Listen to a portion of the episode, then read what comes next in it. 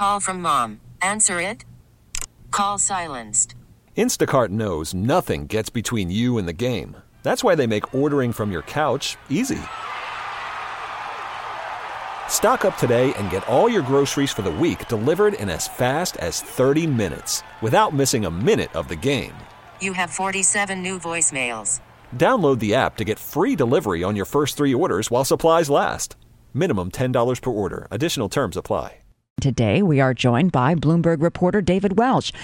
Three makers of the charging ports that keep EVs moving have signed on to make their equipment uh, compatible with Tesla North America charging standard, NACS, which is rapidly becoming the go to.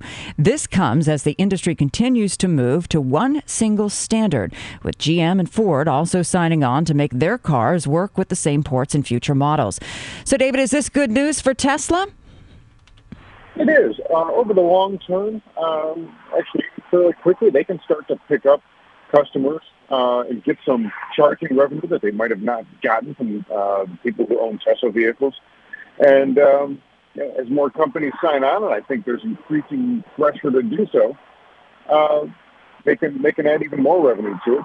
There's also an issue every time someone goes to charge their Chevy or their Ford or you know whatever car goes onto their system, they'll see a Tesla sign there, and and so they'll get some free marketing out of this.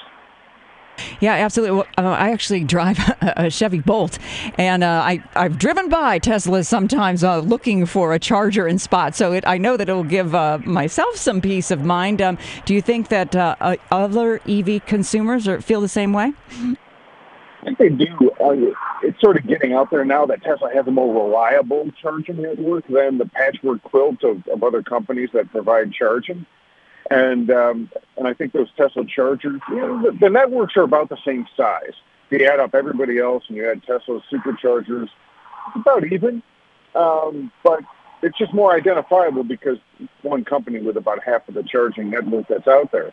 And um, I, I think people will be more comfortable buying EVs now that they know they can go to many more places to get them charged, whether they buy a Chevy or a Cadillac or a Tesla or anything else. Where do the cars stand now? Do more have NACS equipment or is it more divided? Well, all the Teslas have uh, NACS. Everybody else in the U.S. has CCS. And Tesla has, um, geez, about 70 something percent of the market. Actually, I think about two thirds of the EV market in the U.S. So right now, it's mostly NACS. And, and some of the other companies out there do have adapters you can use uh, if you want a Tesla and want to use their network. But by and large, it's split up between these two different standards. Yeah, are they going to uh, allow for adapters? I mean, just you know, I know going forward they're going to have the, those adapters, but say, you know, for myself that drives this kind, and a lot of people do drive these kinds. Are they going to have adapters so they the older models will be able to use the Tesla stations? I think they will. That's some of the announcements we saw this morning from ChargePoint and some other players uh, were saying that they were already working on a Tesla compatible charging, uh, uh Tesla compatible charging hardware, and um, and that, that's where it's going. So I think um, as you know, two two different sides of the equation here have to make it work. The companies have to have the right inlet on the car, and the charging companies have to have the right plug. And slowly but surely, that seems to be matching up. Thanks so much uh, for the time and the information. We've been uh, joined by Bloomberg reporter David Welch. Hey, Rob Bradford here. I have set out on a mission with my good friends at FanDuel to prove what I have known for some time baseball isn't boring.